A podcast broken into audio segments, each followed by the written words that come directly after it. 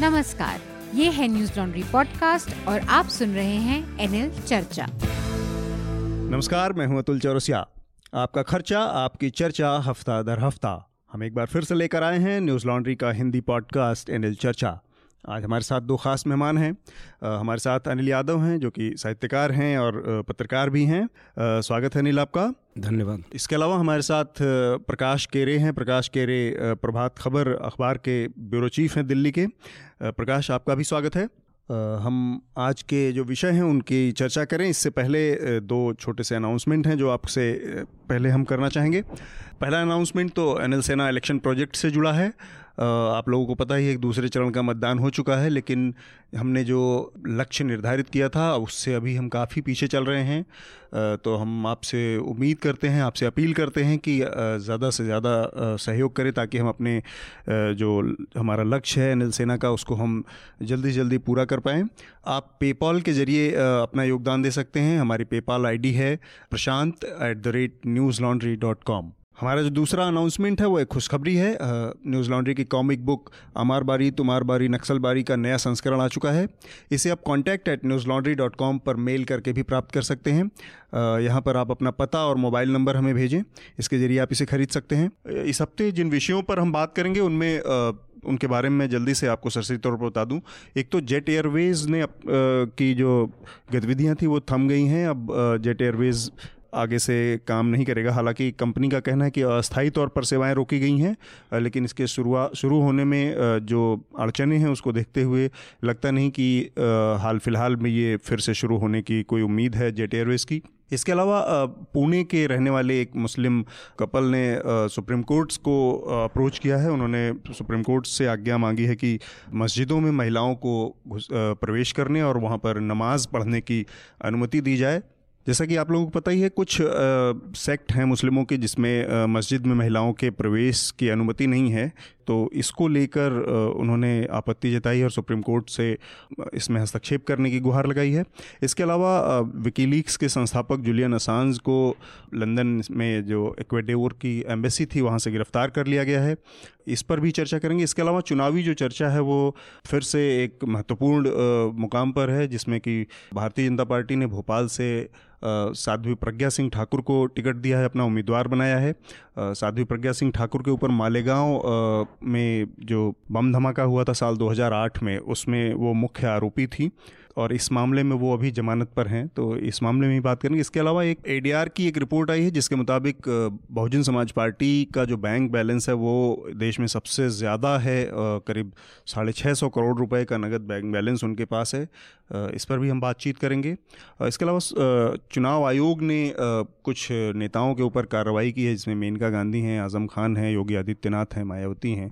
इन लोगों के खिलाफ कार्रवाई की है मॉडल कोड ऑफ़ कंडक्ट का उल्लंघन करने के लिए। तो इन तमाम विषयों पर बातचीत करेंगे। मुझे लगता है सबसे पहले जो चुनाव का से जुड़ी चर्चा है वो उस पर बात करनी चाहिए। एक तो साध्वी प्रज्ञा सिंह ठाकुर को उम्मीदवार बनाए जाने का जो मामला है भोपाल से सबको पता है कि एक, एक, एक जिस तरह की उनकी छवि रही है जिस तरह के उनके ऊपर आरोप हैं उसके बाद ऐसे किसी आदमी को उम्मीदवार बनाए जाने के एक दो तीन मकसद होते हैं कि एक एक काउंट पोलराइजेशन होगा और एक जीत की जो संभावनाएँ होती हैं ऐसे में बढ़ जाती हैं। लेकिन भोपाल की जो सीट है वो वैसे भी भारतीय जनता पार्टी के लिए बहुत सुरक्षित सीट रही है तीस सालों से। तो ऐसे में भारतीय जनता पार्टी का ऐसे किसी उम्मीदवार के ऊपर दांव लगाने के मकसद आ, क्या समझ में आते हैं? प्रकाश आपको? उनको खड़ा करने का जो मकसद है उस पर बात करने से पहले हमें ये देखना चाहिए कि जो भी टेक्निकल या उसके लीगल पहलू हों उनके कैंडिडेचर को लेके। लेकिन एक समय जब आप हेल्थ के ग्राउंड पे जब लालू प्रसाद जमानत मांगते हैं तो उनकी जमानत खारिज कर दी जाती है।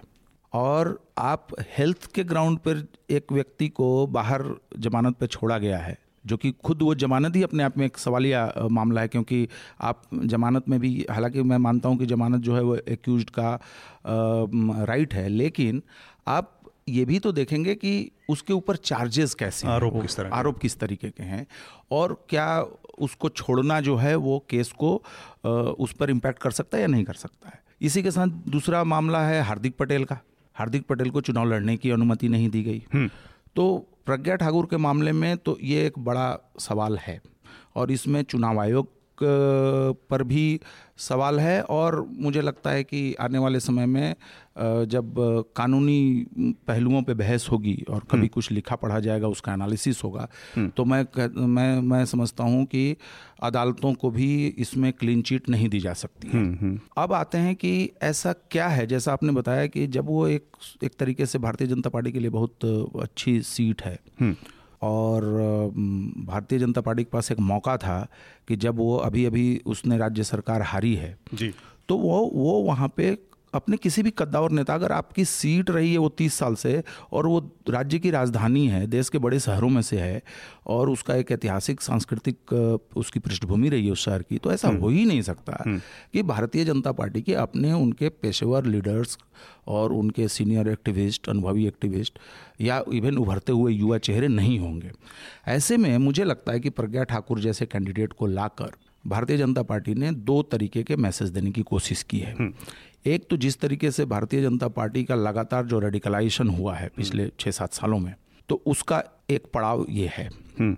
आपने इन्हीं पाँच सात सालों में देखा कि किस तरीके से जिनको आमतौर पे बातचीत की सहूलियत के लिए और उसमें उदारवादी खेमा भी शामिल है जिसको फ्रिंज कहता है हम्म। लेकिन वो लार्जर हिंदुत्व का जो नैरेटिव है और उसका जो पॉलिटिकल तंबू कनात गड़ा हुआ है उसी का एक हिस्सा बल्कि अहम हिस्सा और आज से नहीं है वो सौ सवा सौ सालों से है मुझे लगता है कि उस फ्रिंज को बकायदा बाकायदा भारतीय जनता पार्टी और राष्ट्रीय स्वयंसेवक संघ इस कैंडिडेचर के माध्यम से एक तरीके से वो घोषणा भी कर रहा है वो अपने काडर को भी और अपने विरोधी खेमे को भी हम्म।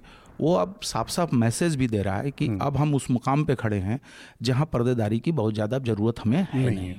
तो प्र... एक हाँ। तरीके से मुझे लगता है कि उनके कैंडिडेचर को ऐसे देखना चाहिए दूसरी चीज़ मैं मानता हूँ कि जो कांग्रेस ने जिस तरीके का कैंडिडेट खड़ा किया है एक सीनियर लीडर को खड़ा किया वो राज्य के मुख्यमंत्री रह चुके हैं कांग्रेस के देश राष्ट्रीय स्तर के नेता हैं हम्म। और ऐसा रुझानों पर ऐसा आ रहा है कि उनकी जीत लगभग सुनिश्चित है हम्म। तो एक तरफ़ भारतीय जनता पार्टी अपनी हार की स्वीकारोक्ति भी इसमें कर रही है और प्रज्ञा ठाकुर के कैंडिडेटर के माध्यम से वो राज्य में और देश में जो वो ध्रुवीकरण लगातार करने की हम्म। कोशिश की है हम्म। इस चुनाव में खासकर अब इस चुनाव में साफ़ साफ़ ये दिख रहा है कि हिंदुत्व ही मुद्दा, मुद्दा है, विकास हम्म। और भ्रष्टाचार अपराध सुशासन ये सब कोई मुद्दा नहीं, नहीं है तो मुझे लगता है कि उस कड़ी में भी उन्होंने इस कैंडिडेचर को डाला है ठीक अपने मतलब श्रोताओं की जानकारी के लिए बता दें कि भोपाल की जो सीट है उस पर कांग्रेस ने वहाँ के पूर्व मुख्यमंत्री दिग्विजय सिंह को मैदान में खड़ा किया है। भारतीय जनता पार्टी ने एक प्रक्रिया जो शुरू की थी, योगी आदित्यनाथ को मुख्यमंत्री बनाने के साथ ही, मुझे लगता है कि ये उस प्रक्रिया का एक एक्सट्रीम पॉइंट और है, लेकिन ये इसके भी आगे कहाँ रुकेगी बात यहाँ, ये कहा नहीं जा सकता, क्योंकि ऐसा, ये संदेश साफ़ है कि जब चुनावी हार जीत का मसला हो तो फिर लोकतांत्रिक प्रक्रियाएँ, संवैधानिक मूल्य, इन सब चीज़ों की जो आदर्शवादी जो बातें हैं, उस, उससे भारतीय जनता पार्टी को कोई बहुत खास फ़र्क पड़ता नहीं। विशेषकर प्रज्ञा सिंह ठाकुर के मामले में देखा जाए तो प्रज्ञा सिंह ठाकुर केवल मालेगांव ब्लास्ट में ही आरोपी नहीं, इसके अलावा सुनील जोशी मर्डर केस में भी सह अभियुक्त हैं। इसके अलावा अजमेर दरगाह में जो धमाका हुआ, उसमें भी सहयोग सह अभियुक्त रही हैं। तो इतने तमाम आरोपों से घिरे आदमी को, और एक दूसरी चीज़ है जो कि भारतीय जनता पार्टी की हिपोक्रेसी जो उसका पाखंड है, उस पर ये बहुत इनकी उम्मीदवारी रोशनी डालती है, जिस जिस पर मैं अनिल से चाहूँगा कि थोड़ा अपनी बात रखें। पूरे इस चुनाव के अभियान का जो दायरा है, वो आतंकवाद, पाकिस्तान और इसके इर्द गिर्द घूम रहा है। भारतीय जनता पार्टी और प्रधानमंत्री खुद वोट मांग चुके हैं कि क्या आप अपना पहला वोट आतंकवाद के नाम पर देंगे, इसके नाम पर देंगे, पुलवामा के नाम पे देंगे। वो भारतीय जनता पार्टी आतंकवाद के एक आरोपी को टिकट देती है। तो ये जो हिपोक्रेसी है भारतीय जनता पार्टी की, या केवल और केवल आतंकवाद को एक धर्म विशेष से ही जोड़ने की जो प्रवृत्ति है, उसके ऊपर क्या कौन सी कुछ कुछ टिप्पणी करती है? देखिए, मुझे ऐसा लगता है कि साध्वी प्रज्ञा ठाकुर कैंडिडेट से ज़्यादा खुद एक मुद्दा है। जैसे ही साध्वी प्रज्ञा ठाकुर को कैंडिडेट बनाया गया, एक नए तरह का डिस्कोर्स शुरू हुआ। वो सीधे सीधे उन्होंने विक्टिम कार्ड खेलना शुरू किया कि और पहले कहा कि ये धर्म युद्ध है और दूसरी तरफ़ अपने ऊपर जो एटीएस ने जो पुलिस ने उनके साथ पूछताछ में जो कुछ किया होगा उसकी अतिरंजित और अत्याचार की कहानियाँ बतानी शुरू की। हम्म। तो आप देखेंगे कि जब भारत जब ये तय हो गया कि इस साल चुनाव में जाना है तो सबसे पहले नारा आया सबका साथ सबका विकास। नहीं चला। उस नारे का मज़ाक बना। फिर उसके बाद नया नारा आया मोदी है तो मुमकिन है। वो भी नहीं चला मज़ाक का शिकार हो गया। फिर उसके बाद आप देखेंगे कि राम मंदिर के लिए शुरू हुआ पोलराइजेशन और पोलराइजेशन के लिए कुंभ में कोशिशें शुरू हुई। कुंभ में और उससे पहले यात्राएँ निकाली गईं। उससे पहले लाल किले पे यज्ञ हुआ जिसमें पता नहीं कहाँ कहाँ से मिट्टी लाई गई थी क्या लाया गया था। तो अब वो भी नहीं चला। फिर उसके बाद अ, मैं भी चौकीदार का मैं भी चौकीदार का आया। तो लगातार BJP trial and error trial and error करती हुई गोल पोस्ट चेंज कर रही है। गोल पोस्ट चेंज कर रही है और एक उग्र उसकी तरफ़ जा रही है। लेकिन यहाँ एक गंभीर फ़र्क है जिसको गौर करना चाहिए कि ये पहली बार नहीं है कि बीजेपी किसी साधु को या साध्वी को टिकट दे रही है। राम मंदिर आंदोलन के बाद उससे जुड़े हुए बहुत सारे अ, राम मंदिर न्यास से जुड़े हुए बहुत सारे साधु संतों को साध्वियों को टिकट दिया गया था। लेकिन एक खास बात आप देखेंगे कि ये जो साध्वियाँ थीं खासतौर से दो साध्वियाँ उमा भारती और रितंबरा ये सिर्फ़ उस समय भाषण देते थे इनके कैसेट बिकते थे। ये किसी बाई एक्शन ये ठीक है बाबरी मस्जिद गिराने के काम में शामिल थे लेकिन ये किसी आतंकवादी गतिविधि में शामिल होने का इन पे आरोप नहीं था न शामिल थे। लेकिन अब पहली बार एक ऐसी साध्वी को भारतीय जनता पार्टी ने उम्मीदवार बनाया है जिसके ऊपर सीधे सीधे एक कई आतंकवादी घटनाओं को अंजाम देने की लॉजिस्टिक्स मुहैया कराने की मददगार होने के आरोप हैं। अच्छा तो ये साफ़ साफ़ ये साफ़ साफ़ बताता है कि जिन लोकतांत्रिक मूल्यों पे जिस बुनियाद पे जिन वादों पे जिन इरादों पे सरकार बनती है उससे भारतीय जनता पार्टी पूरी तरह से विमुख हो चुकी है।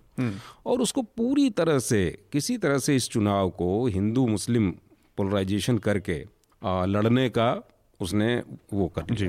आज एक और बड़ी दिलचस्प वाक़ हुआ साध्वी के साथ। उन्होंने अपना मतलब कोई चुनावी रैली भाषण ही दे रही थी। वहाँ पर उन्होंने अपने साथ हुई घटना को अत्याचार तो बताया ही। साथ में उन्होंने जो हेमंत करकरे हैं, जो कि 26 ग्यारह के मुंबई के आतंकवादी हमले में मारे गए थे, और वही बेसिकली एटीएस के चीफ थे जिन्होंने इसकी चार्जशीट या और का इसमें मामला दर्ज किया था उनका उन्होंने बहुत इन डेप्थ जिस तरह की इन्वेस्टिगेशन की थी उसके बाद ये सारा मामला सामने आया था मालेगांव अजमेर और ये समझौता ब्लास्ट से भी जुड़े मामले। और ये सबके सूत्र आपस में उन्होंने ही जोड़े थे।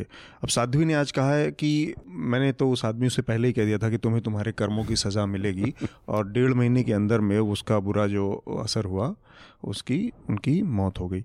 अब एक आदमी जिसके मतलब साध्वी या जो भी है उसका एक एक अपना एक लिमिटेड वर्ल्ड व्यू है। बहुत उसमें किसी तरह के बहुत लिबरल या बहुत ब्रॉड पर्सपेक्टिव चीज़ों को देखने का नहीं है।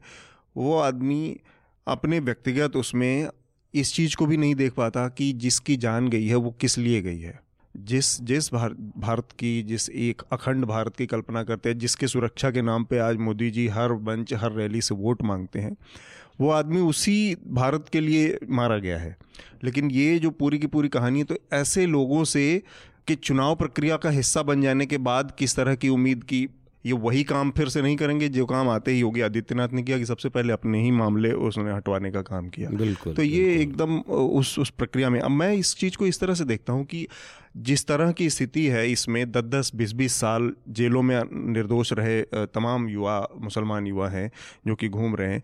समाजवादी पार्टी या कांग्रेस पार्टी इनमें से किसी भी युवा को आज की तारीख में अगर टिकट दे दे तो क्या आलम होगा? इसकी कल्पना मतलब आ, मैं आप लोगों ने भी देखा होगा उत्तर प्रदेश में बिहार में ऐसे तमाम लड़के हैं। तो उसके बारे में मैं थोड़ा सा जानना चाहूँगा कि बाकी पार्टियों के अंदर ये जो साहस है वो साहस क्यों नहीं दिख पा रहा है कि भारतीय जनता पार्टी के इस कृत्य पे उससे जवाब मांग सकें? देखिए मुझे लगता है कि और इस पर बहुत कुछ एनालिसिस हो चुका है पिछले तीस चालीस सालों में कि जो हिंदुत्व की पॉलिटिक्स का जो एक नया उभार हुआ उस उभार को रोकने में जो लिबरल पार्टियाँ थीं सेंट्रलिस्ट पार्टियाँ थीं या जो लोग जो पार्टियाँ जो सोशलिज्म को अपना वो हथियार मानती हैं वो कहीं ना कहीं मैं ये तो नहीं कहूँगा कि नाकाम रही हैं क्योंकि उन्होंने पॉलिटिकल चैलेंज तो दिया ही है और बार बार दिया है और आज भी दे रहे हैं लेकिन मुझे लगता है कि सोसाइटी के लेवल पे जो होना चाहिए था एडमिनिस्ट्रेशन के लेवल पे होना चाहिए था गवर्नमेंट्स के लेवल पे होना चाहिए था वो कहीं ना कहीं वो बहुत संतोषजनक नहीं है जिससे कि उनको फ़ायदा मिला। दूसरी चीज़ कि हमेशा दो बातें इस देश की डिस्कोर्स में बीजेपी की तरफ़ से डाली गई। एक तुष्टिकरण की नीति और एक वोट बैंक का मिथ जबकि सच्चाई ये रहा कि हिंदी हार्टलैंड के अंदर पर्टिकुलरली अगर देखा जाए तो हिंदुत्व का वोट बैंक लगातार मज़बूत हुआ है। वो चुनाव जीते हारे वो अलग अलग समयों की अलग अलग अपना हिसाब किताब हो सकता है। और दूसरी चीज़ कि तुष्टिकरण जो जो अल्पसंख्यकों के तुष्टिकरण की बात बार बार कही गई वो तो दे, देश के सामने सबके सामने है कि अल्पसंख्यकों का हाल तो उन्नीस सौ सैंतालीस के बाद कितना बना है और कितना बिगड़ा है।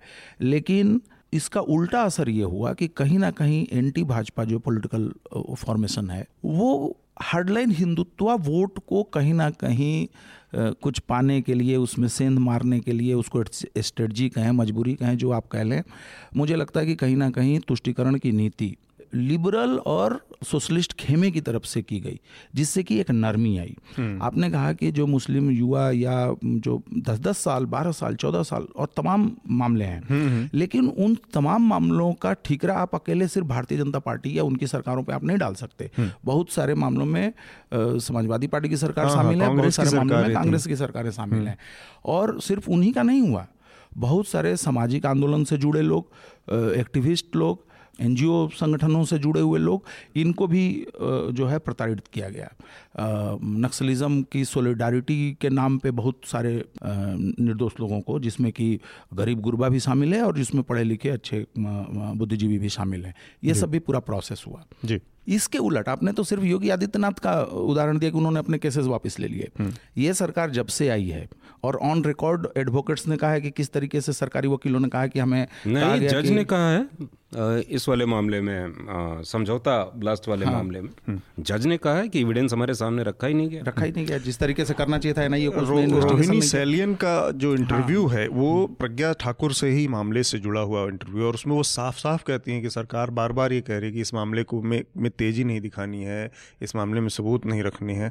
ये ऑन रिकॉर्ड इंटरव्यू है आज से दो साल पहले जो इंडियन एक्सप्रेस में और इसके साथ जुड़ा हुआ दूसरा मसला है आप देखेंगे कि लगातार राम मंदिर की ज़मीन को लेके बहुत सारी पॉलिटिक्स भी होती रही अदालती कार्रवाइयाँ भी होती रहीं।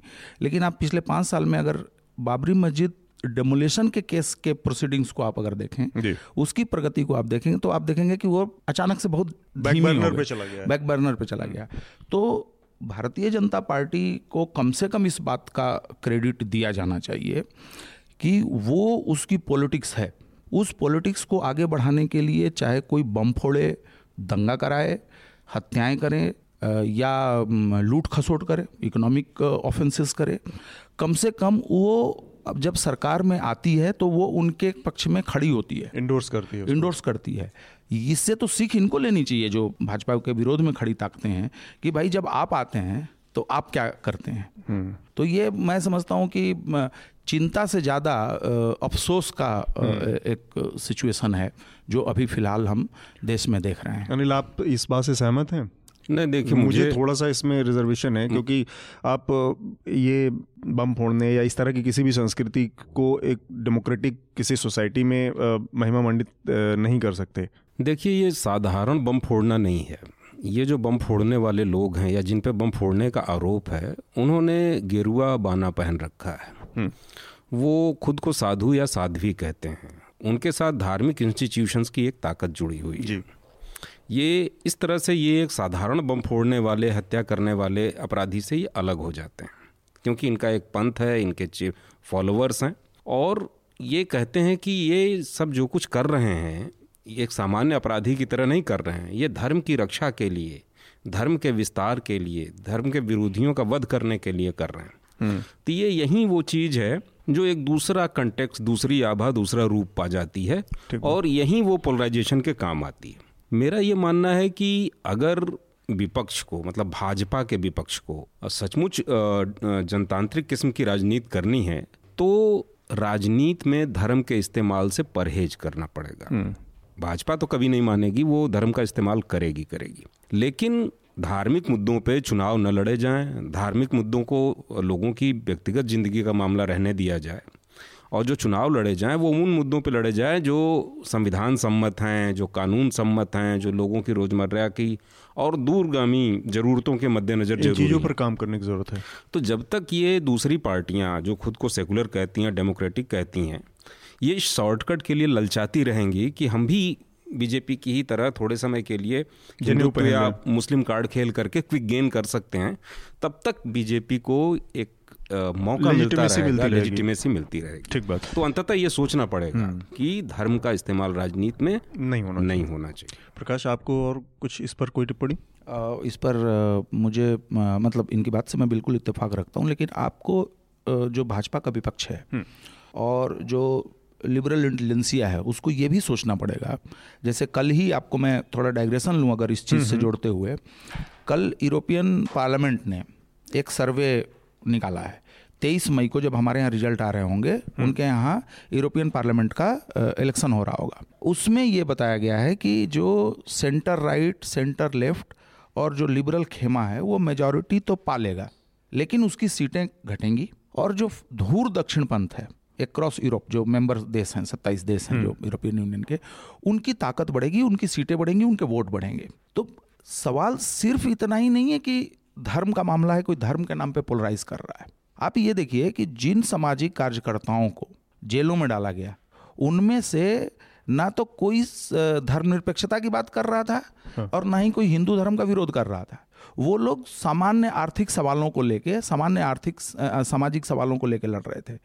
उन पे भी विपक्ष को ध्यान देना चाहिए। दूसरी चीज़ कि आपको ये भी देखना पड़ेगा कि भारतीय जनता पार्टी अगर हिंदुत्व के नाम पे या इस तरीके की गतिविधियाँ करके और प्रज्ञा ठाकुर भी जहाँ लेजिटमेसी पा सकती हैं उमा भारती तो मैंने बहुत दिनों से चीफ मिनिस्टर रह चुकी मंत्री रह चुकी ये जो लेजिटमाइज हो पा रहे हैं इनको और इनको चुनावी वैधता मिल रही है संवैधानिक वैधता मिल रही है तो ये जो पब्लिक इनके पीछे जाके खड़ी हो जा रही है तो हमें उसके डायनामिक्स को भी देखना पड़ेगा कि क्या इनको वोट देने वाली जनता सिर्फ़ इसी सवाल पे हो रही है या कहीं ना कहीं भारतीय जनता पार्टी के विपक्ष में खड़े लोगों की नीतियों से जी। नाराज़ होके भी भ्रम का शिकार हो रही हैं?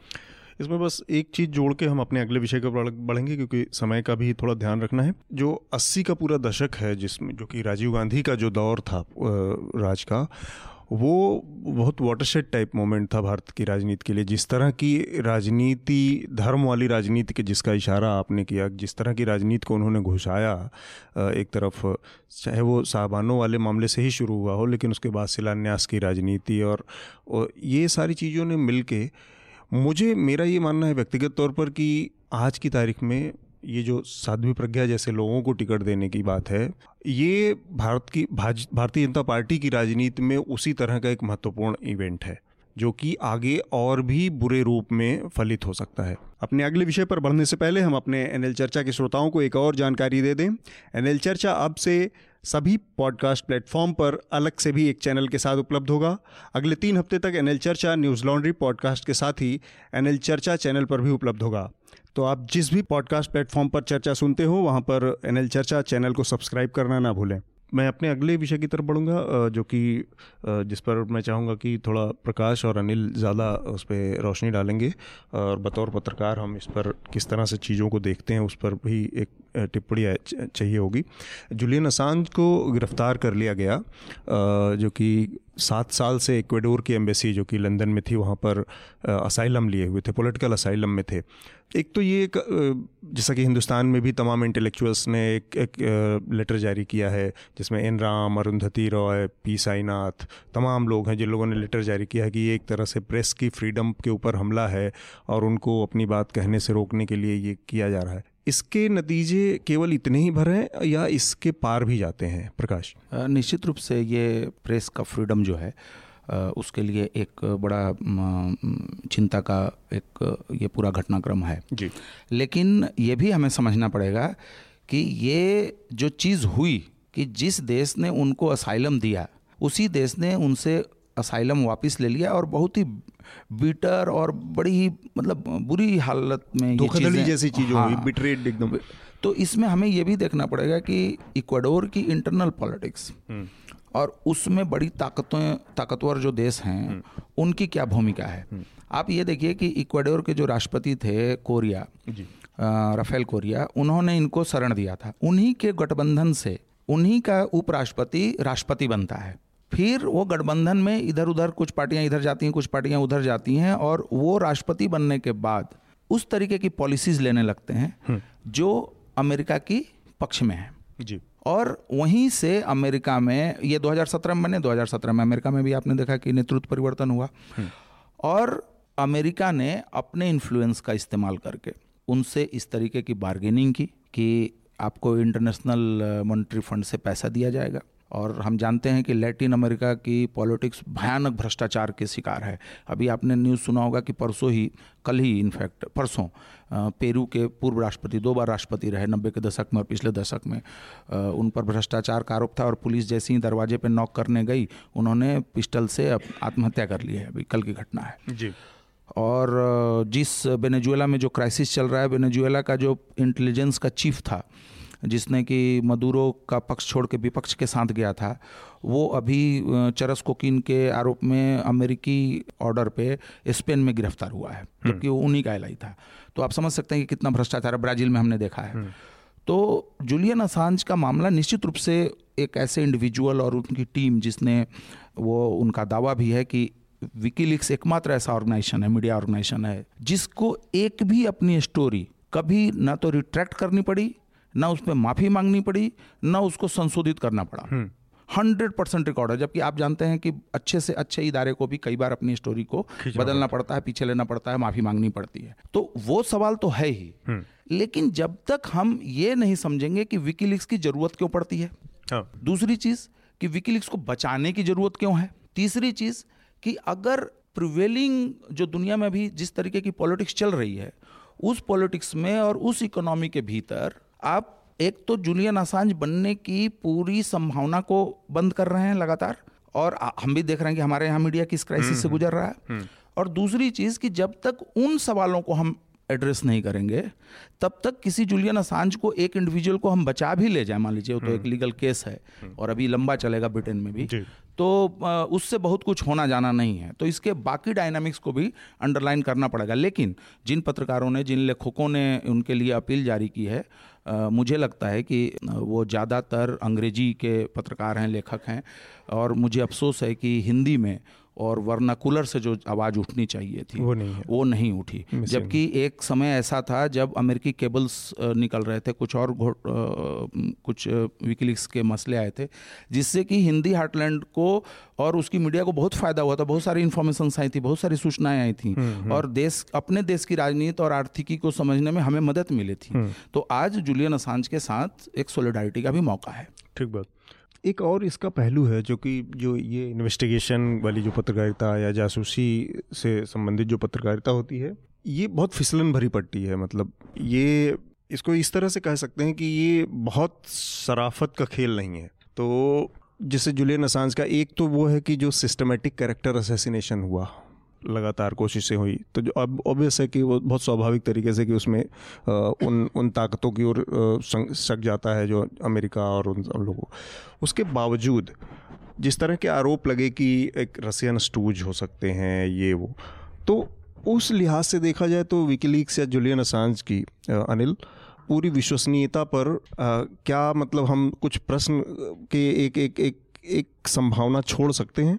या फिर सॉलिडरिटी के नाम पे एब्सोल्यूट एब्सोल्यूट एक एक सॉलिडरिटी उनके पक्ष में पत्रकारों को देखिए अभी तक जूलियन असांज का जो रिकॉर्ड रहा है जिस तरह की पत्रकारिता उन्होंने की है वो भविष्य की पत्रकारिता है एक तरह से। अभी तक क्या है कि जो पावर के बड़े प्लेयर्स हैं जो भ्रष्टाचार के अन्याय के षड्यंत्रों के खिलाड़ी हैं उनके बीच जब अंतर्विरोध होते थे और उनमें जो असंतुष्ट पक्ष होता था वो मीडिया को आमंत्रित करता था मीडिया के पास जाता था और उसको पता होता था कि मीडिया से किस भाषा में बात करनी है तब वो खबरें मीडिया तक आती थी। जूलियन असान जो पत्रकारिता कर रहे हैं वो सीधे दो षड्यंत्रकर्ताओं के बीच में दो पावर प्लेयर्स के बीच में जो कम्युनिकेशन हो रहा है वो उसको इंटरसेप्ट करते हैं और दुनिया के सामने रखते हैं। तो ये ऐसी पत्रकारिता है कि ये मतलब फ्यूचर में इस पत्रकारिता की ज़रूरत है क्योंकि आपके पास जो भ्रष्टाचार के और षड्यंत्रों की जो खबरें आती हैं वो एक सर्टन कलर लिए हुए आती हैं। लेकिन जूलियर असांज का जो तरीका है वो उनको वहाँ पकड़ते हैं कि अभी उन्होंने कोई कलर पाया ही नहीं होता है वो एक रॉ इन्फॉर्मेशन है जो दो पक्षों के बीच ट्रांसपायर हो रही है तो हाँ। क्रेडिबिलिटी का सवाल तो मैं नहीं उठाना चाहूँगा बल्कि हम्म। मुझे ऐसा लगता है कि अगर जूलियन असांज ने जैसे इन सूचनाओं का कारोबार शुरू कर दिया होता अगर सिलेक्टिव तरीके से वो हम्म। कुछ सूचनाओं को दबा लेते हम्म। कुछ सरकारों के कहने पे कुछ सूचनाओं को ज़ाहिर कर देते कुछ की टाइमिंग में हेर फेर बदल देते और वो भी वही ब्लैकमेलिंग की उन सूचनाओं की बिक्री की और दुनिया भर की विभिन्न पावर्स की सहूलियतों के हिसाब से अगर उनको स्ट्रक्चर करना शुरू कर देते तो मेरा ख्याल है कि आज वो मार्क जुकरबर्ग या इस तरह के जितने मीडिया के जो अल्टरनेटिव मीडिया के नए हीरोज़ और बुत बने हैं उनसे कहीं बड़े बुत होते वो हम्म। ये नहीं किया जूलियन असांजे ने हम्म। इसलिए उनको जो ये बड़ी पावर्स हैं उनकी क्रेडिबिलिटी को डेंट करने की कोशिश कर रहे हैं हम्म। और मेरा ये मानना है कि एक जूलियन असांजे असांजे को बचाने की कोशिश तो होनी चाहिए हम्म। लेकिन ये भी कोशिश होनी चाहिए कि जो तीसरी दुनिया के देश हैं जहाँ मीडिया की क्रेडिबिलिटी बुरी तरह से डेंट हुई है जैसा कि अभी प्रकाश ने कहा कि हिंदी मीडिया से कोई आवाज़ नहीं आई हम्म। हिंदी मीडिया से आवाज़ कैसे आएगी हिंदी मीडिया जब रेवेन्यू के बदले और फायदों के बदले अपनी पूरी पत्रकारिता को सत्ताधारी पार्टियों के पास गिरवी रख चुका है जब खुद उसके मालिकान पावर स्ट्रक्चर का हिस्सा बनने के लिए उनमें बिल्कुल गला काट स्पर्धा है राज्यसभा का और लोकसभा का सदस्य बनने के लिए तो उनसे आप कैसे उम्मीद कर सकते हैं? तो मुझे लगता है कि बहुत सारे स्तरों पे और हमारे जैसे समाजों में नए जूलियन असांज पैदा किए जाने की ज़रूरत है। ताकि वो पत्रकारिता को जो बहुत बुरी तरह से एक दलदल में फंस गई है गतिरोध का शिकार हो गई है विश्वसनीयता उसकी खो रही है उसको एक फ्रेश एनर्जी फ्रेश ऊर्जा मिल सके। एक इसमें इसमें हाँ। एक चीज़ मैं जोड़ना चाहूँगा कि चलिए मान भी ले जाए कि जूलियन असान जो है किसी के पपेट हैं या किसी के हाथ में खेल रहे हैं या कोई स्वार्थ साध रहे हैं मान लीजिए। तो जूलियन असान ने जो चीज़ें जो इन्फॉर्मेशन छापी हैं पब्लिश की हैं जी। वो तो न्यूयॉर्क टाइम्स ने छापी। बिल्कुल। हमारे इंडियन एक्सप्रेस ने छापी द हिंदू ने छापी गार्डियन ने छापी लामोंदे ने छापी। तो अगर जूलियन असांज स्टूज हैं हम्म। या बेईमान हैं या गलत हैं तो फिर सब पहले तो इनको पकड़ा जाना चाहिए, वो तो एक इंडिविजुअल है, चलो हाथ में भी आ गया। और एक बार जान लीजिए, उसकी पत्रकारिता को लेके उसके इन्फॉर्मेशन को लेकर उस पर एक भी केस नहीं है। नहीं। वही वही मैं कह रहा हूँ। भाई को, कोई डिफेमेशन कर लेता। हाँ। कोई कहता कि नहीं ये गलत आपने इन्फॉर्मेशन दी है। उसके ऊपर कुछ भी नहीं है। दूसरी चीज़ आप किसी सूचना के महत्व को सिर्फ़ इस बात इस बात से नहीं नाप सकते कि उससे अमेरिका को फ़ायदा हो रहा है रूस को फ़ायदा हो रहा है इटली को फ़ायदा हो रहा है। आपको ये देखना पड़ेगा कि वो ह्यूमन राइट्स के लिए डेमोक्रेटिक राइट्स के लिए कितना इंपॉर्टेंट है। अब हम्म। जैसे एक निर्दोष ग्रुप ऑफ़ पीपल को अगर कोई मिलिट्री उस पर ऊपर गोली चला रही है और बाद में कहा जा रहा है कि आतंकवादी हैं। अगर उसका फुटेज लाना और वो फुटेज वो अपने घर से नहीं लाया था वो खुद अमेरिकी सेना का फुटेज है। हम्म, हम्म। उसी तरीके से अमेरिकन केबल्स आप सुनोडेन का केस देख लीजिए। सुनोडेन ने तो सिर्फ़ यही बताया ना कि अमेरिकी गवर्नमेंट दुनिया भर के लोगों को अमेरिका के लोगों को भी और दुनिया भर के लोगों को जिसमें राष्ट्राध्यक्ष तक शामिल है उनकी जासूसी करा रहा है। यही तो बताया उसने सीधी सी बात बताई। अब ठीक है अब जब आप मरने मरने पे उतारू हो जाओगे जब आपका देसी आपको छोड़ देगा। ऑस्ट्रेलिया ने जैसे अबंडन कर दिया जुलियन असांज तो अब इक्वाडोर के दरवाजे में जा दरवाजे पर जाके नॉक करे या स्नोडेन की तरह मास्को चला जाए। ठीक बात। तो हम्म। अगर उसकी पत उसकी उसके ऊपर तो जिस तरीके के सवाल उठाए गए मतलब बहुत इंटरेस्टिंग चीज़ है कि उसके ऊपर कोई सवाल ही नहीं है हम्म। और इसमें इंपॉर्टेंट एक और चीज़ है कि अमेरिका आज जब उनको एक्सट्रेडाइट करने की मांग कर रहा है तो अमेरिका ने एक और खेल किया है हम्म। खुद जूलियन असांज के लीकेज के बेनिफिट डोनाल्ड ट्रंप को मिल गया नंबर वन नंबर टू उससे हमें यह भी पता चला कि किस तरीके से डेमोक्रेटिक पार्टी के भीतर एक कैंडिडेट को नॉमिनेशन देने के लिए दूसरे कैंडिडेट को नुकसान पहुँचाया गया। बर्नी सैंडर्स को नुकसान पहुँचा के हिलरी क्लिंटन को दिया गया। हम्म। तो ये अमेरिकी जनता को वेलकम करना चाहिए इन सब चीज़ों को। जिस अमेरिकी सैनिक को पैंतीस साल की सज़ा हुई थी और बाद में बराक ओबामा ने जाते जाते उनकी सज़ा कुछ कम कर दी थी और रिहा कर दिया गया था। उनको दोबारा अरेस्ट किया गया है। हम्म, कुछ तो, दिन पहले तो मज़े की बात है कि जूलियन असांज पे एक्चुअली कोई केस नहीं है फिर भी वो आदमी जेल में है। या कहीं पे छुपने के तो लिए मजबूर है। हम्म। तीसरी दुनिया के लिहाज से जैसे हम लोग जिस तरह के उसमें रह रहे हैं उसमें उस कॉन्टेक्स्ट में जिसका ज़िक्र अनिल ने किया इस तरह की पत्रकारिता की के लिए तो मतलब बहुत ऐसे ही लिमिटेड स्कोप है कि वर्नेकुलर ने या तमाम मीडिया संस्थानों ने जिस तरह से सरकारों की एकदम एक मुखापेक्षी वाली स्थिति हो गई है। उसमें जुलियन असान जैसे लोगों के साथ खड़े होने की संभावना या फिर यहाँ पर उस तरह की किसी पत्रकारिता की संभावना बनती की सूरत कैसे बन सकती है?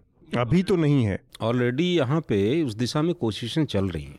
आप देखिए कि हर मौके पे कोई ना कोई छोटा मोटा एक ग्रुप ऐसा होता है जो एक किसी स्टिंग ऑपरेशन के साथ सामने आता है।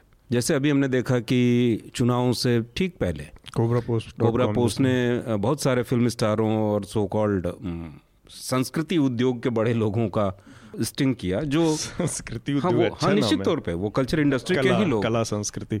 तो वो ट्वीट करने के लिए पैसे लेके ट्वीट करने के लिए वो तैयार थे बड़ी खुशी से तैयार थे। तो अब ये जो इसके आगे का अगला चरण है जो पत्रकारिता जूलियन असांज कर रहे हैं हम्म। तो मुझे लगता है कि हमेशा स्कोप रहेगा जितनी जिस तरह जब सरकारों की जैसे जैसे पावरफुल लोगों की टेक्नोलॉजी पे डिपेंडेंस बढ़ेगी जो कि बढ़नी ही है हम्म। क्योंकि टेक्नोलॉजी ही उनके कामों को ज़्यादा तेज कर सकती है उनकी विचारों को उनके जो बीच जो बातचीत है उसको गोपनीय रख सकती है ये टेक्नोलॉजी ही कर सकती है हम्म। और ये टेक्नोलॉजी ही जो उसको खोल सकती है पब्लिक में ला सकती है टेक्नोलॉजी दुधारी तलवार है तो मुझे लग रहा है कि जिस तरह का युवाओं में इन दिनों टेक्नोलॉजी को लेकर के पैशन रुझान देखने को मिल रहा है, जिस तरह से बहुत कम उम्र के बच्चे मोबाइल से और ऐप से खेल रहे हैं तो आने वाले दिनों में मुझे ये उम्मीद लगती है कि कुछ लोग ऐसे ज़रूर होंगे जो कंप्यूटरों को, सरकारों के कंप्यूटरों को मास्टर कंप्यूटरों को हैक करने में महारत हासिल करेंगे और इस तरह की चीज़ें सामने आएँगी। प्रकाश? देखिए मुझे लगता है कि जैसे जैसे आपकी सोसाइटी के भीतर एक समय था बहुत ज़्यादा समय नहीं गुजरा है जब हमारी सोसाइटी पर्टिकुलरली मैं बर्नाकुलर सोसाइटीज़ की बात कर रहा हूँ जो बहुत मीडियाटाइज नहीं थी। बहुत लिमिटेड सोर्सेज थे आपने टीवी पे एक आध चैनल आ रहे हैं तो एक आध दो चार अखबार चल रहे हैं।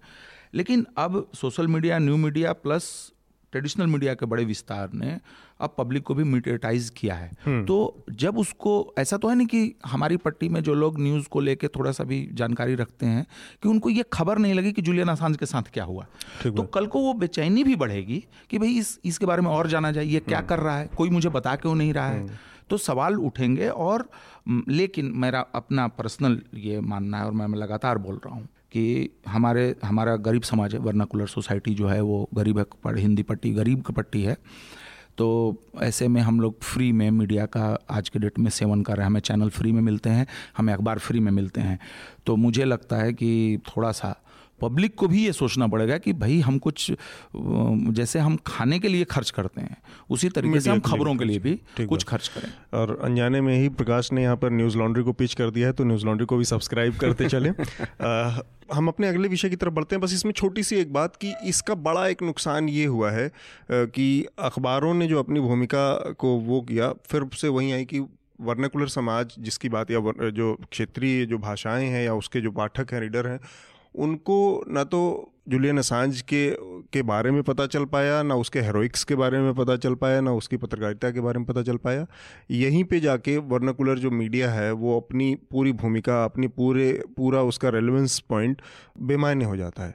हम अपने अगले विषय की तरफ़ बढ़े। आप कुछ कहना चाह रहे थे प्रकाश बस एक दो लाइन की देखिए ऐसा नहीं है कि ज़रूरी नहीं कि सारे लोग सबको जूलियन असांज के बारे में जानना चाहिए। हम नहीं जानते मैं खुद हम्म। नहीं जानता कि पनामा पेपर्स को या पैराडाइज पेपर्स को हम्म। या स्विस लिक्स को एक्चुअली कहाँ से किस सोर्स से पहली बार लाया गया हम्म, हम्म। फिर उसको जर्नलिस्टों के ग्रुप ने लिया उसका अध्ययन किया और फिर पहुँचा और देखिए खबर छन छुन के हिंदी पट्टी में भी और बाकी वर्नाकुलर में भी पहुँची थी सवाल यह है कि अखबार ने छापा पनामा पब्लिक ने पढ़ लिया पनामा तो बीच में जो पॉलिटिक्स है बीच में जो एक्टिविज्म है उसकी भी तो जिम्मेवारी बनती है कि उन सवालों को लेके कुछ फॉलो अप उछल कूद मचाए हम्म। यहाँ यहाँ एक और चीज़ की तरफ़ मैं इशारा करना चाहूँगा कि जैसे जैसे सोसाइटी का मीडियाटाइजेशन बढ़ा है वैसे ही वैसे कन्फ्यूज़न भी बढ़ा है हम्म। ये जो मीडिया हाउसेज हैं ये किसी न किसी पॉलिटिकल आइडियोलॉजी को आर्थिक आइडियोलॉजी को रिप्रेजेंट करते हैं हम्म। और उसके हिसाब से सूचनाओं को फ़िल्टर करके छान के कूट के प्रोसेस करके सामने रखते हैं। हम्म।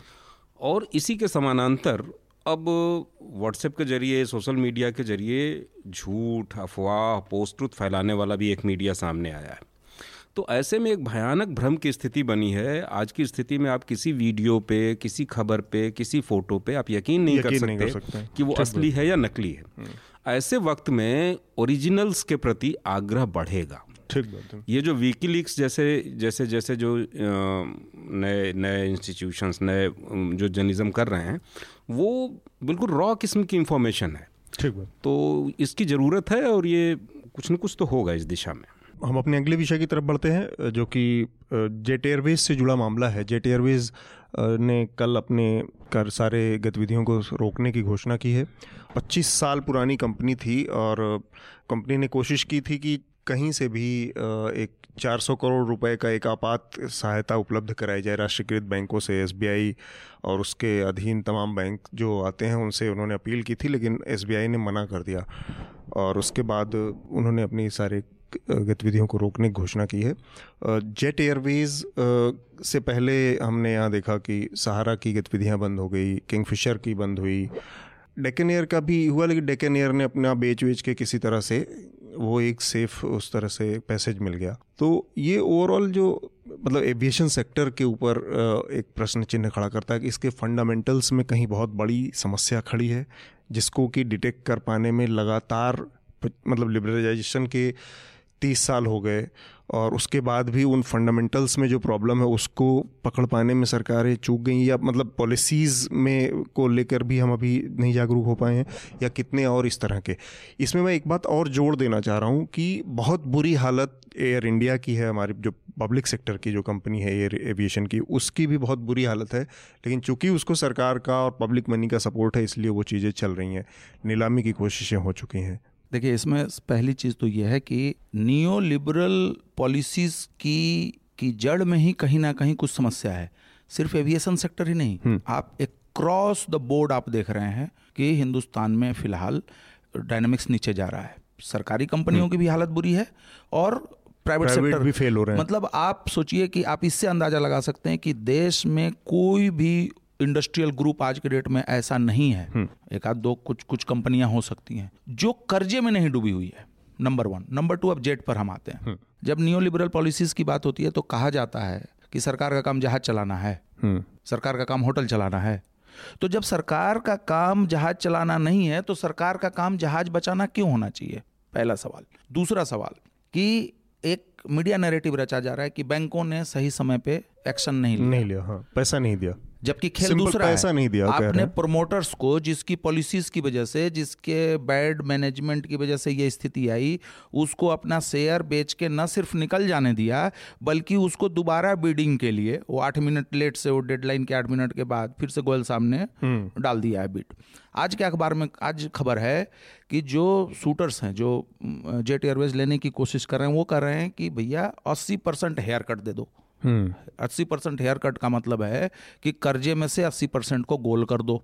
तो जब अस्सी परसेंट को गोल कर दो ले दे के बात बनेगी तो साठ परसेंट पे गोल कर दो। इसका मतलब कीमत कितनी हो गई? चालीस परसेंट। आप कोई भी जो थोड़ा सा भी इकोनॉमिक कॉरपोरेट अफेयर्स की जानकारी रखता है वो ये जानता है कि इस कंपनी का प्रोमोटर उस कंपनी में निवेशक है उसका निवेशक उस कंपनी में सीईओ है। ये कुल मिला के हैंडफुल ऑफ़ पीपल्स का मामला है। ठीक है। और तीसरी चीज़ मैं कहना चाहूँगा कि स्थिति तो बिगड़ते बिगड़ते बिगड़ी होगी चाहे जेट एयरवेज हो चाहे बीएसएनएल हो चाहे इंडिया पोस्ट हो। तो इस बीच में एक तो मैनेजमेंट के लेवल पे कुछ नहीं हुआ। वर्कर्स का मैं लगातार इस चीज़ को लोगों को लिखते पढ़ते देख रहा हूँ जिनको कोई नहीं सुन रहा है कि आपने ट्रेड यूनियन को लगातार कमज़ोर किया। क्या होता था कि आप जब स्थिति गबड़ाने लगी छंटनी जैसे हुई तो ट्रेड यूनियन जाके बार्गेन करेगा। कि भाई छटनी क्यों हो रही है? तो वो भी मजदूर भी थोड़ा एक कदम पीछे हटेगा और कुछ मजदूरों को वो भी रीइंस्टेट कर लेंगे। मैनेजमेंट में मजदूर ट्रेड यूनियन का रिप्रेजेंटेशन हुआ करता था। आज के डेट में कोई नहीं है। तो बिगड़ते बिगड़ते अब एक समय के बाद स्थिति आती है तो हम दो लेवल पे उस केवल बोलने लगते हैं। हमारे पास दो पॉइंट होता है बोलने के लिए। एक अरे देखो यार लोग सड़क पे आ गए इनके लिए कुछ होना चाहिए। अब इनके लिए कुछ भी करो। वही स्टेट बैंक tokenism जिसको कि हम ये कह रहे हैं ये उसी पीएनबी को या किसी भी बैंक को हम कह रहे हैं कि तुम एनपीए के बोझ में दबे जा रहे हो उसको हम कह रहे हैं कि फिर से एनपीए बढ़ा लो। एनपीए बढ़ा लो। दूसरी चीज़ ये क्योंकि इमोशन मामला इमोशनल मामला है कि मजदूर सड़क पे हैं। दूसरी तरफ़ हम क्या करने लगते हैं कि फिर वही चीर परिचित सरकार को गलियाँ हैं बैंकों को गलियाँ हैं प्रोमोटर्स को गलियाँ हैं। सवाल सीधा सीधा है कि अगर 30 साल की यह कंपनी 93 से आई है तो मोटा मोटी कहने का मतलब जेट एयरवेज इस देश में लिबरलाइजेशन के साथ शुरू होती है। उसके साथ एक लाइन मैं जोड़ना चाहूँगा कि लिबरलाइजेशन का सबसे बड़ा तर्क ये था कि कुछ लोग धन पैदा करेंगे नीचे चुएगा आपको हमको सबको फ़ायदा होगा। 2007-8 में वो मिथक टूट गया जब इकोनॉमिक क्राइसिस फाइनेंशियल क्राइसिस आया। हम्म।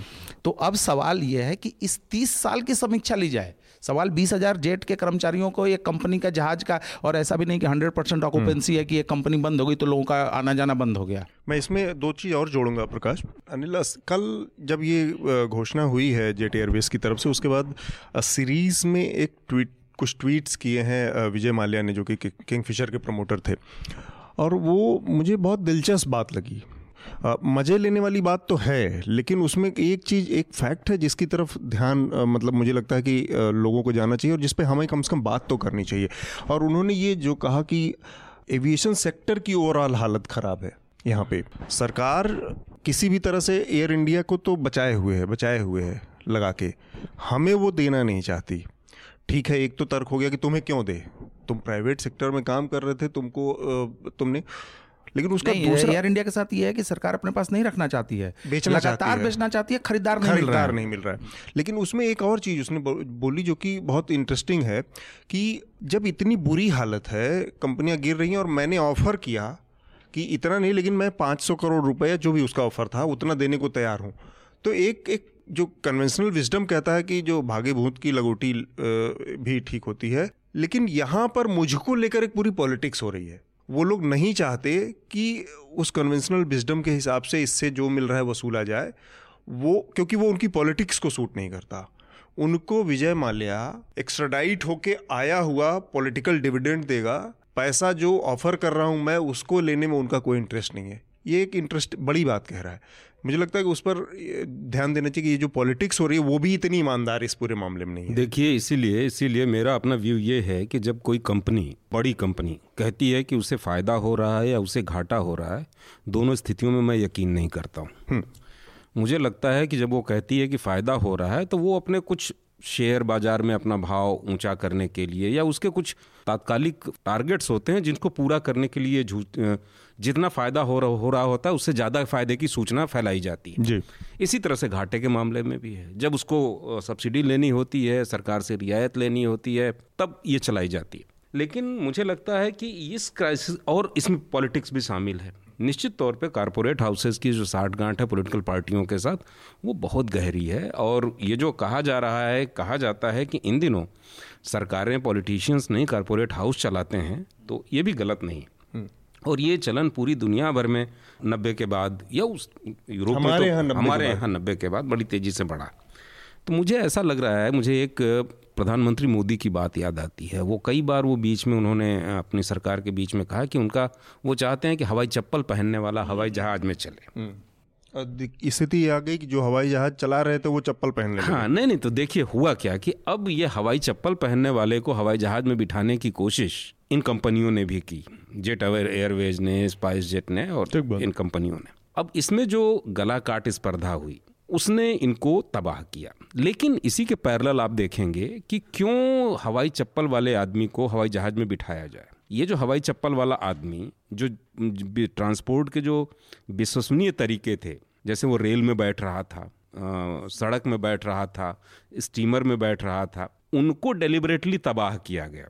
तो मुझको ऐसा लगता है कि एविएशन सेक्टर को बहुत ज़्यादा भाव न दे करके फोकस वहाँ शिफ्ट होना चाहिए कि रेलवे को जानबूझ करके क्यों बर्बाद किया जा रहा है? क्यों उसको घाटे में डाला जा रहा है? और क्यों पब्लिक ट्रांसपोर्ट को जो बहुत भरोसेमंद विश्वसनीय एज ओल्ड ट्रस्टेड ट्रांसपोर्ट था जो आसानी से लोगों के काम आ रहा था। तो उस पर क्यों नहीं ज़्यादा फोकस किया जाना तेज़ी जो बढ़ रही है दुनिया में और भाग दौड़ बढ़ रही है और स्पर्धा बढ़ रही है तो उसमें इन सब चीज़ों की भूमिका तो आएगी। लेकिन उसको ये मसला उससे ज़्यादा मुझे लगता है कि सफल संचालन की जो अक्षमता है लोगों की उससे जुड़ा मसला है। मैं फिर से विजय माल्या वाली ही बात पर लौटूँगा। विजय माल्या ने जो बात कही है वो उस ये हमारे जो पोलिटिकल क्लास पे या जो रूलिंग क्लास है उसके ऊपर एक बहुत मतलब अब वो आदमी खुलेआम चीज़ों को कह रहा है जो कि अभी तक शायद दबे छुपे बात, बातें हो रही थी। सबको पता है कि अरुण जेटली से मिल के वो आदमी गया और संसद में सबके सामने मिल के गया। उस आदमी से अब सरकार को पैसा लेने में कोई इंटरेस्ट नहीं है। नहीं, देखिए ऐसा नहीं है कि मामला ये है कि जब हम कहते हैं कि सरकारों में पॉलिटिकल पार्टियों में या कॉरपोरेशंस में साठ गांठ है और दुनिया भर में सिर्फ़ हमारे देश में नहीं तो इसका मतलब ये नहीं कि उनके इंटरनल खेचतान या कॉन्ट्राडिक्शन या झगड़े या कॉरपोरेट वार्स नहीं है जेट एयरवेज में ही एक थियरी आ रही है कि ये कॉरपोरेट वार का नतीजा हो सकता है हम्म। यहाँ पर क्या है कि ये विजय माल्या और ये पहली बार नहीं कर रहे हैं ये लगातार बीच बीच में कुछ कुछ ट्वीट करते रहते हैं हम्म। ये एक तरीके का आप कहिए कि साइकोलॉजिकल वारफेयर कह लीजिए गेम कह लीजिए वो ये लगातार खेल रहे हैं। आपने कहा traditional wisdom. Traditional wisdom common sense ये कहता है कि अगर आपकी दुकान है और आपका धंधा खराब हो गया तो आप तबाह हो जाएँगे परेशान हो जाएँगे नुकसान में हो जाएँगे। लेकिन कॉरपोरेशन की खूबसूरती यह है कि कंपनी डूबती है तो उसका मालिक धनी होता है। हम्म, हम्म। जेट एयरवेज का मालिक धनी हो गया। विजय माल्या धनी हो गया। क्यों? क्योंकि पैसा उसका नहीं डूबा। पैसा बैंक का डूबा। बैंक का डूबा। ठीक है? भाई अगर आपकी किराने की दुकान है कल किसी कारण से भगवान न करे उसमें आग लग गई चोरी हो गई डकैती हो गई तो आप गए काम से। फिर से आपको बिल्ड करना पड़ेगा उस धंधे को। यहाँ मामला ये है कि ना पैसा आपका है ना कुछ है। फ़ायदा आपका है। और फ़ायदा आपका है लूट आपकी है तो यहाँ विजय माल्या बेसिकली चोरी और सिनाजोरी कर रहे हैं ये मज़ाक कर रहे हैं। मज़ाक कर रहे हैं। ये एक, एक जो और कोई भी फिशिंग कोई भी, भी कोई भी सरकार या कोई भी बैंकर जहाँ पे इस तरीके का विजय माल्या जैसा केस है या नीरव मोदी जैसा केस है हम्म। वो कभी भी 500 करोड़ या 5000 करोड़ रुपया जो है उनके साथ उस तरीके की डील नहीं करेगा माल्या साहब को इतनी ही चिंता है तो माल्या की तो और कंपनियाँ हैं माल्या के मित्रों की तो और कंपनियाँ हैं इस देश में रोज जो आपको और हमको अखबार मोटा मोटा हेडलाइन लिख के बताता है कि डिस इन्वेस्टमेंट बढ़ रहा है, बढ़ रहा है। सबसे ज़्यादा डिस इन्वेस्टमेंट आता है मॉरिशस से केमन आइलैंड से हम्म। जो टैक्स सेवेंस हैं यहीं का ब्लैक जाता है वहाँ से वाइट होके आता है। तो भाई आप वहीं से रीरूट करा देते। और ऐसा तो है नहीं आप ट्वीट क्यों कर रहे हैं भाई? आपके पास गोयल का नंबर नहीं था? तो ये सब मज़ाक की बातें हैं। ये हम्म। सब पब्लिक कंजम्पशन के लिए डाली जा रही है।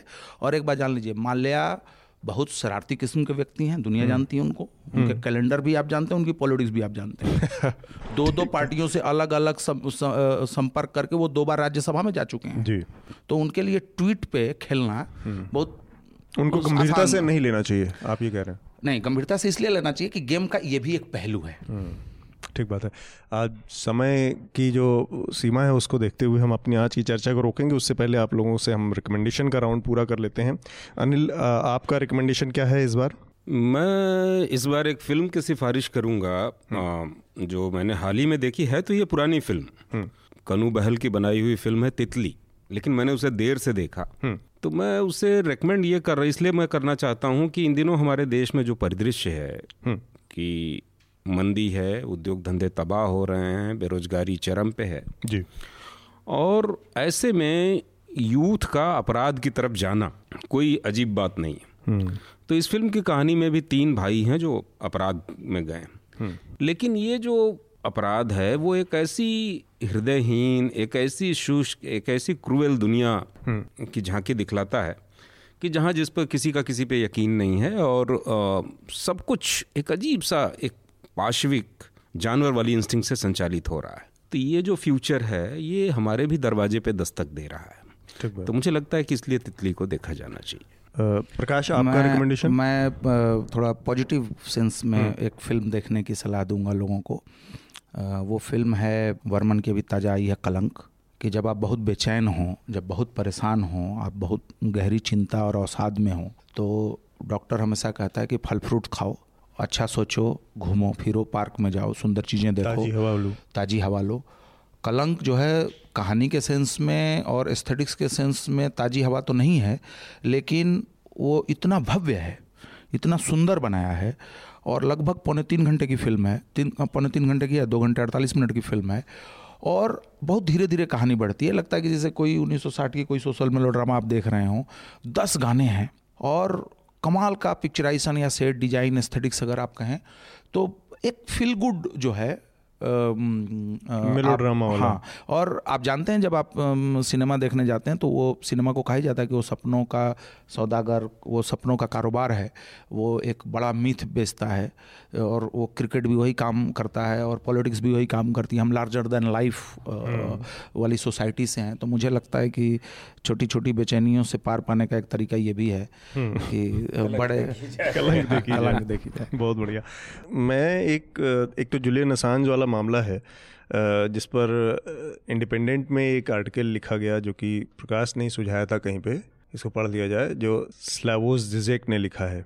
तो एक तो ये आर्टिकल मैं रिकमेंड करूँगा और दूसरा न्यूज़ लॉन्ड्री की जो ग्राउंड रिपोर्ट की जो श्रृंखला चल रही है जिसमें विस्तृत detail ground report in deep वाली जो सीरीज़ है उसमें अनुमेहा यादव की रिपोर्ट है न्यूज़ लॉन्ड्री हिंदी में इस हफ़्ते तो ये दो रिकमेंडेशन तो हिंदी में आपके न्यूज़ लॉन्ड्री पर शायद उपलब्ध है। जीजे वही मतलब हिंदी और अंग्रेज़ी दोनों जो श्रोताओं को मैं वो रिकमेंड नहीं मैं कह रहा हूँ कि न्यूज़ लॉन्ड्री हाँ, हाँ, हिंदी में वो लेखा उपलब्ध हाँ, हाँ, उपलब्ध है। तो ये दोनों रिकमेंडेशन है मेरे।